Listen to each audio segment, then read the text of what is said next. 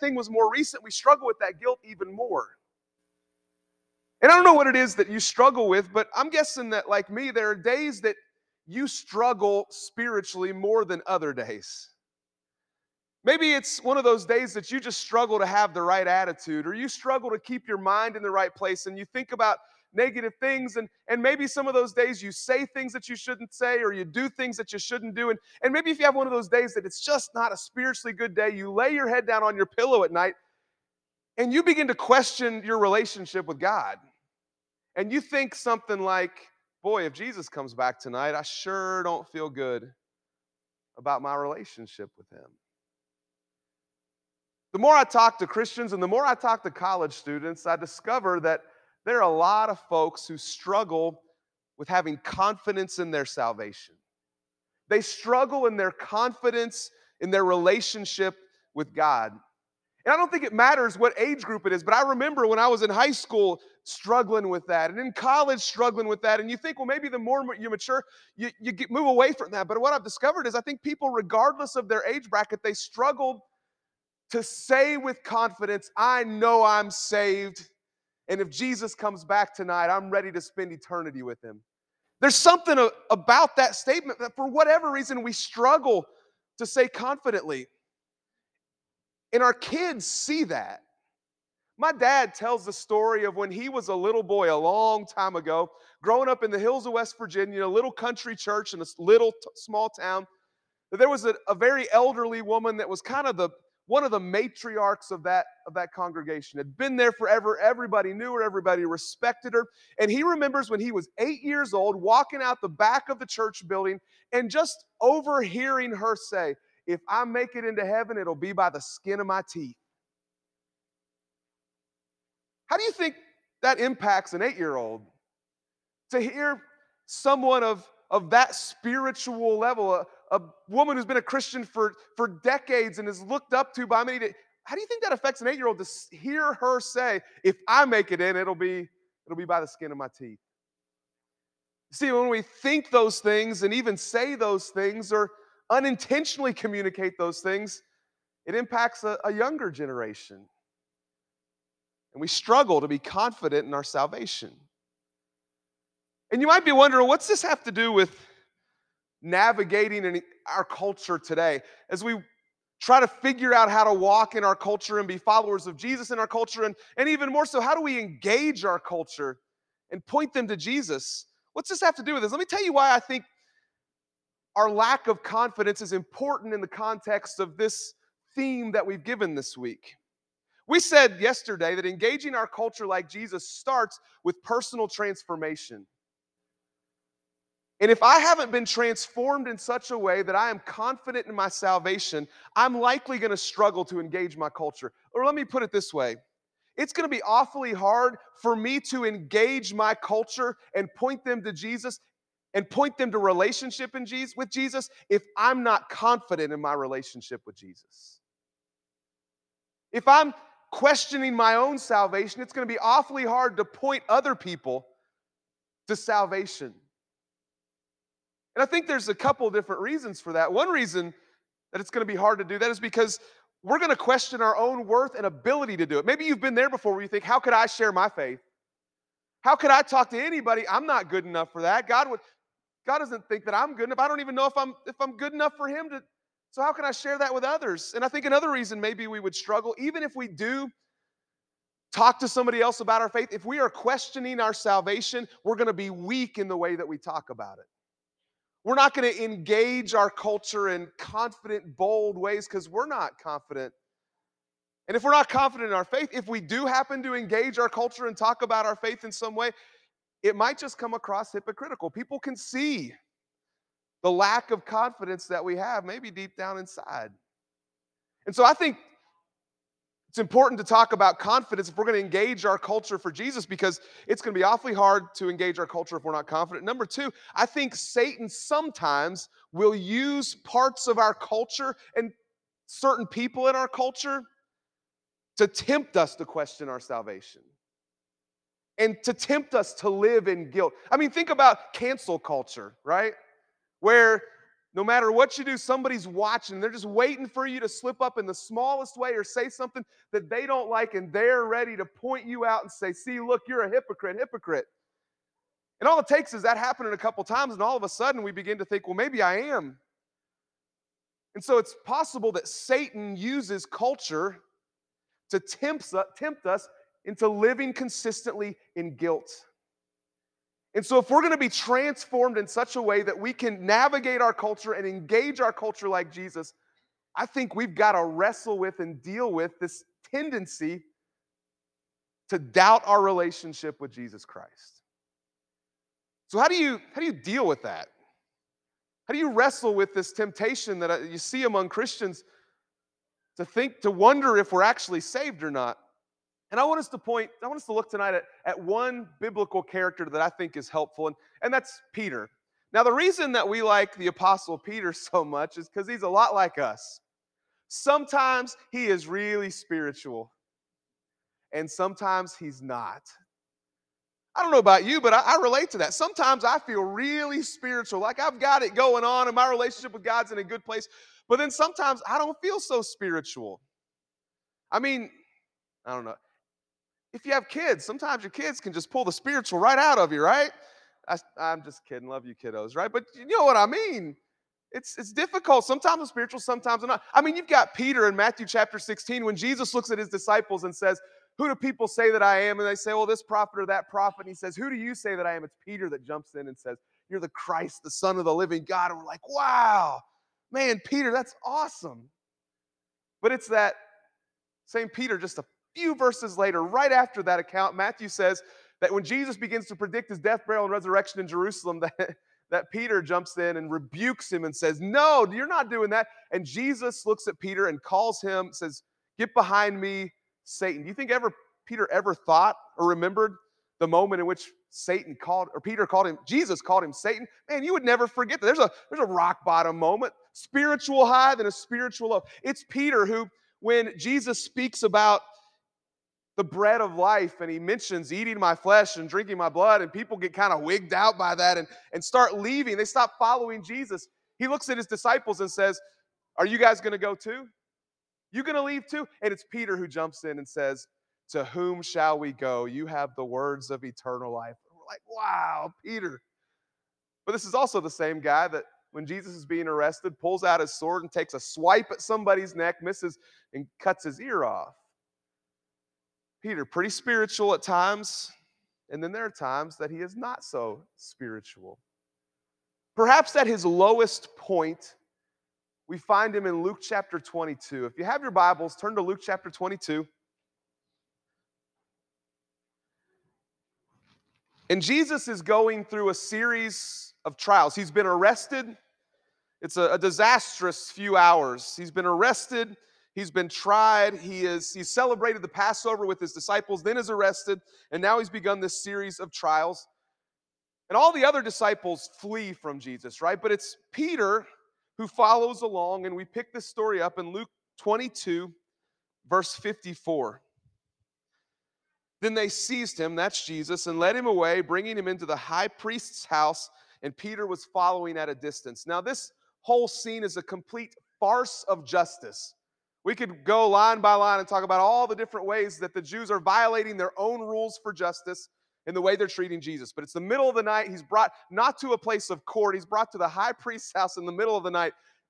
Nothing good's going to happen in a situation like this. But Peter follows along. He's following at a distance. Verse 55 And when they had kindled a fire in the middle of the courtyard, middle of the night, maybe it's cold, and sat down together, Peter sat down among them. Then a servant girl, seeing him as he sat in the light and looking closely at him, said, This man also is with him, with Jesus. So she recognizes Peter. But he denied it, saying, Woman, I do not know him. And a little later, someone else saw him and said, You also are one of them. But Peter said, Man, I am not. And after an interval of about an hour, Still another insisted, saying, Certainly this man also is with him, for he too is a Galilean. So twice Jesus, Peter has said, I do not know the man. And he gets asked a third time, You're one of those guys. I know you. And Peter's response in verse 60 is this But Peter said, Man, I do not know what you are talking about. The other gospel accounts give us, Matthew's especially, gives us a little more flavor here. And Matthew says that when he responds, he invokes a curse on himself and swears. Now, when I was growing up, I thought that meant that Peter cussed at him. Peter was swearing at the at the guards and cussed. That's probably not what's going on here. Here's what here's what Peter is doing. He says, put it in our words today, basically invoking a curse and swearing this way would be Peter saying, I do not know him, and if I'm lying, may God strike me down in his wrath. Some pretty strong language to use when you know you're lying. He denies Jesus, invokes a curse from God on himself if he's lying. And here's what happens, middle of verse 60. And immediately, while he was still speaking, the rooster crowed. And the Lord turned and looked at Peter. And Peter remembered the saying of the Lord, how he had said to him, Before the rooster crows today, you will deny me three times.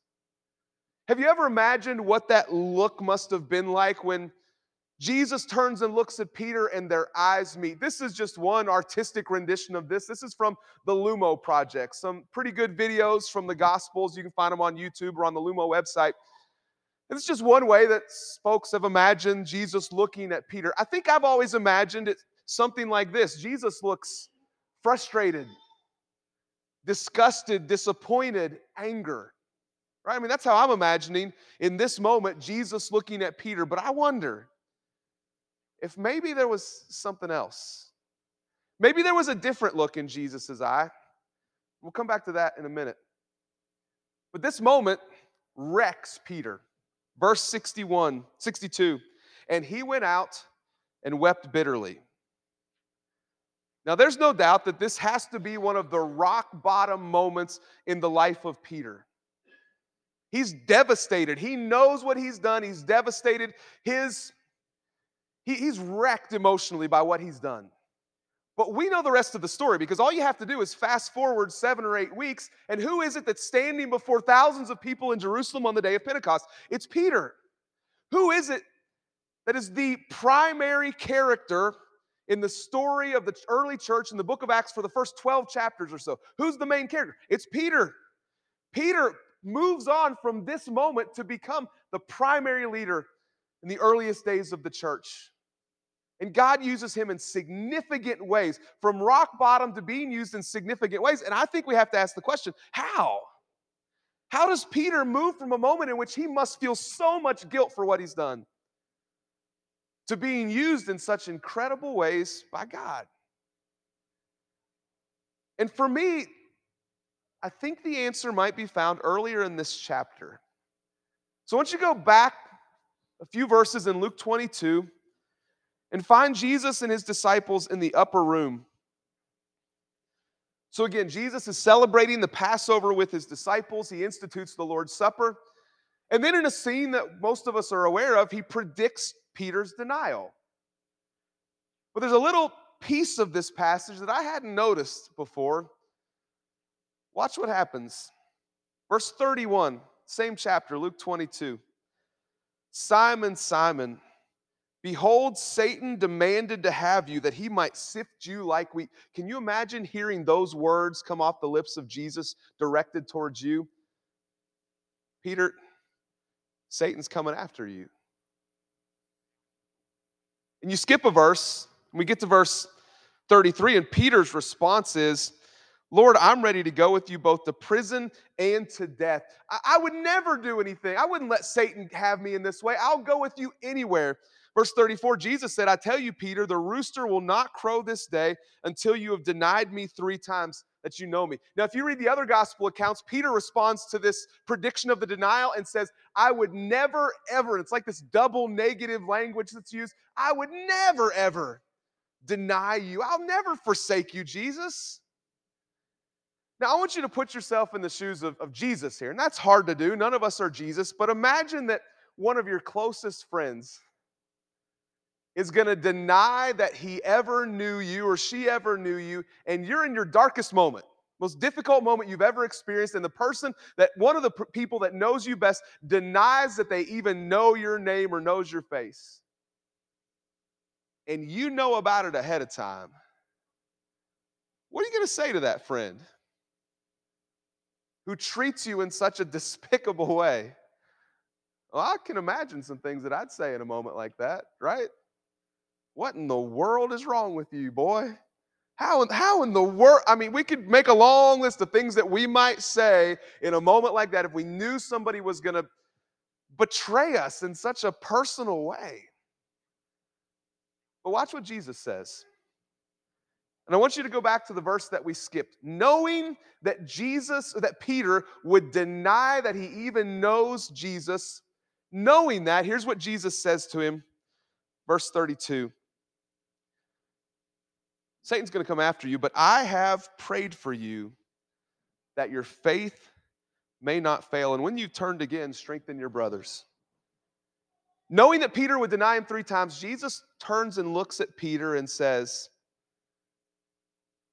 Peter, I know this is coming, but I want you to know that I've, I've prayed about this and I've prayed for you. And my prayer is that this does not destroy your faith. My prayer is that this does not wreck your faith. And here's what I'm praying for that you're going to come back from this and you're going to strengthen your brothers. God's going to use you in significant ways. Peter, I am on your side. Do you think Peter remembered just these words on the screen in the days after this? Sure, Jesus had predicted this would happen, but then Jesus looks at him and says, Peter, I'm not out to get you. I know you're going to do this, and I'm not out to, I'm not, I'm not angry with you. I'm not out to punish you. My prayer is that this doesn't wreck your faith, that you come back from this and are used in significant ways. For me, this is the key. How does Peter come back from such a rock bottom moment when he denies that he knows Jesus? I think he bounces back from this because he knows that Jesus is on his side. And so, as I try to reimagine, and this is just my imagination, the Bible doesn't say what happens. When their eyes meet, after Peter denies Jesus those three times and they look at one another, I've always imagined disappointment, frustration, etc. I wonder if the look in the eyes wasn't maybe, first of all, I told you so. You know, you can say that with your eyes, right? I told you so. And then I wonder if there just wasn't a little bit, whatever that look in the eyes, if the look wasn't something like, remember what I said. I'm not out to get you. I, I knew you were going to do this. It hurts but I'm on your side. Maybe instead of bitterness or frustration or disappointment in the eyes of Jesus, maybe there's mercy and grace as he looks at his friend that he's prayed for and wants to bounce back from this moment. So, how does Peter come back from rock bottom? He comes back because he knows Jesus is on his side and he's not out to get him.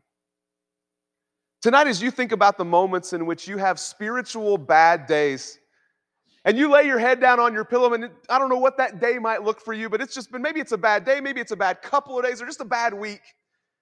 And you lay your head down on your pillow at night and you think, man, I don't feel very good about this. I sure hope Jesus doesn't come back tonight. And you begin to question your salvation. You just kind of constantly live in limbo and you wonder, could God love a sinner like me? Here's what I want you to remind, want you to remember if you remember nothing else tonight.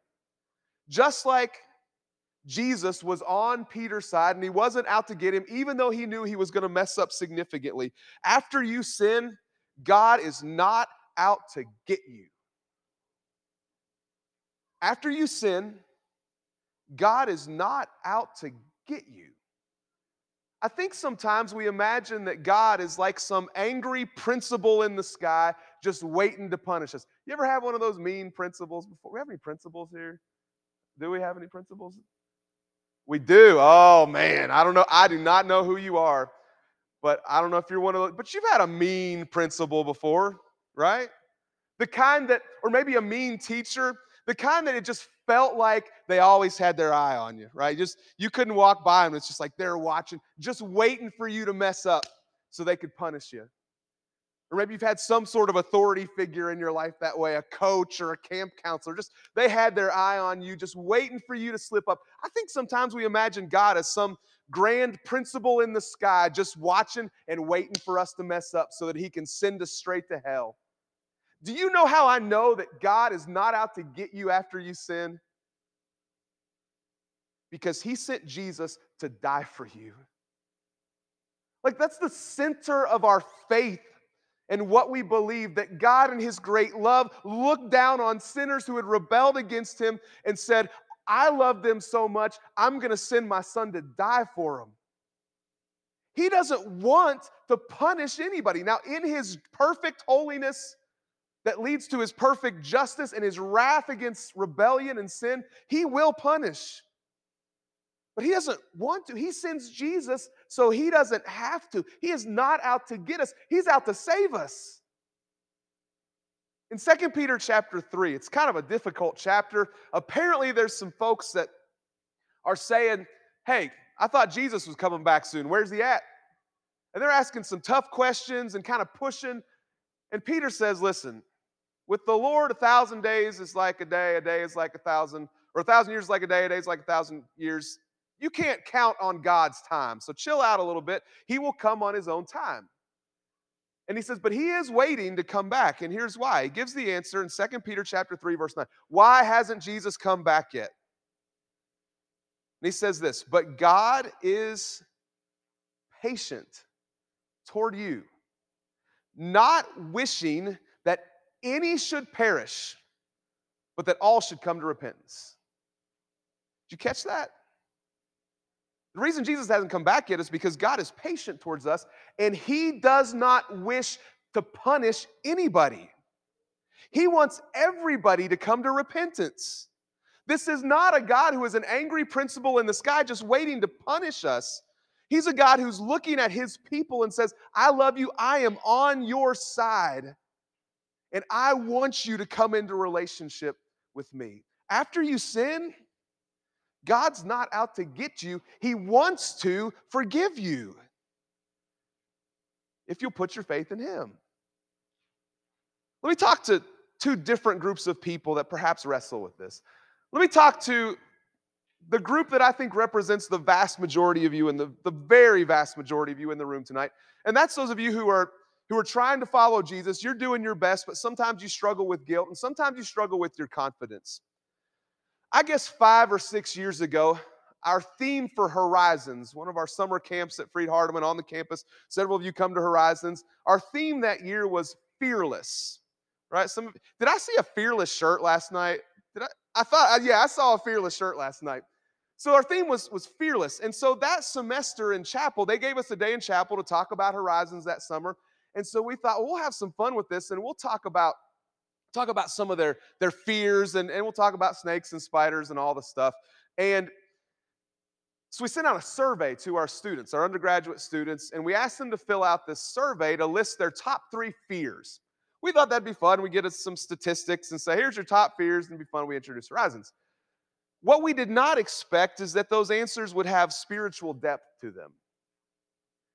Now, before I tell you some of the results of this, let me tell you the kind of student who responds to a survey like this. It's the really nice ones, right? Because you know what I do when I get a survey like this? I look at it and think, nah, and I click delete, right? Because I don't want to help those guys. So, what kind of student like responds to a completely unnecessary survey like this? The really nice ones. And we got about 110 or 115 responses. Not bad for the total number that was sent out. And here's what we found out. You had snakes and spiders, etc. But number three on the list of their greatest fears, number three was fear about my relationship with God, and number six was fear of hell. From a group of students who were probably some of the most conscientious kids on campus. And that's it. Some of the most conscientious kids on campus. And as I look over a crowd like this, a Monday night gospel meeting crowd, I'm guessing that I've got some of the more conscientious folks here. I think it's possible that some who are more conscientious struggle with this more than others. You struggle with guilt and you question your salvation. Let me talk to you for just a second and try to convince you or try to give you some reasons why you can have some confidence about your relationship with God. Maybe I could put it put it this way. I think sometimes we imagine our relationship with God like this. So imagine on the, the left side of your screen, right below save, that's the, the point at which you become a Christian. And we imagine our Christian lives as kind of going back and forth from saved to lost, saved to lost. And maybe there's those times when we struggle spiritually or have a bad day and we're on that lost side. And we just hope that Jesus comes back or I die when I'm on the left side of the line and not on the right side of the line. Let me illustrate it in a way that makes a little bit more sense to me. Imagine that this X on the screen is you, and you have been baptized into Christ. You are in Christ where every spiritual blessing is found. And so you feel good about that, but over time you, you struggle sometimes. And whatever your temptation is, you, you struggle with that for a few days and maybe give in a little bit more than usual. You're sorry. But you lay your head down on your pillow at night and think, boy, I hope Jesus doesn't come back tonight because I feel like I'm out. So you double down with your temptation and you say, I'm not giving in. And for a couple, three days, you do really well and you're better spiritually. And you feel better about yourself. And so after two or three days, you think, you know what? I think I'm, I think I'm back in. But then some guest preacher comes in and talks about the spiritual disciplines and how you should read your Bible and pray more often. And you're really busy this week. And so you get to the end of the week and you haven't done it. You just haven't found the time for it. And you know you want to turn off autopilot, all that stuff from yesterday. But you lay your head down on your pillow and you think, boy, I haven't, after I, I was going to do that. I haven't read my Bible or prayed all week. Boy, I feel, I feel like I'm out. So then you start working real hard on it. You spend the next week every day in your Bible and you pray. Maybe over a two week week period, you get real serious and you even fast.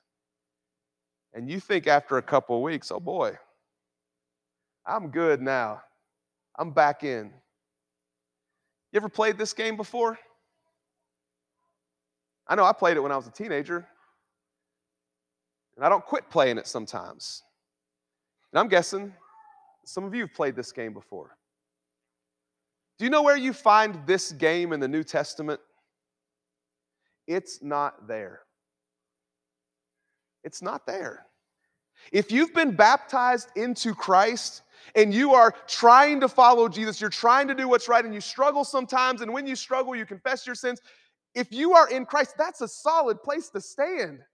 We sing the words, On Christ the solid rock I stand. It's not my righteousness that allows me to stand there. It's the righteousness of Jesus and His blood. Have some confidence in the blood of Jesus and in the grace of God. You can stand in Christ confidently.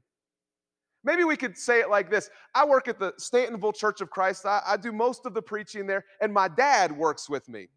He moved down here about 10 years ago, and we moved to the area down in, in Henderson. And I, I, do most of the preaching. He lives there. He's kind of the located minister. So I kind of joke that sometimes I come in Sunday, preach, and then he cleans it up the rest, cleans up my mess the rest of the week.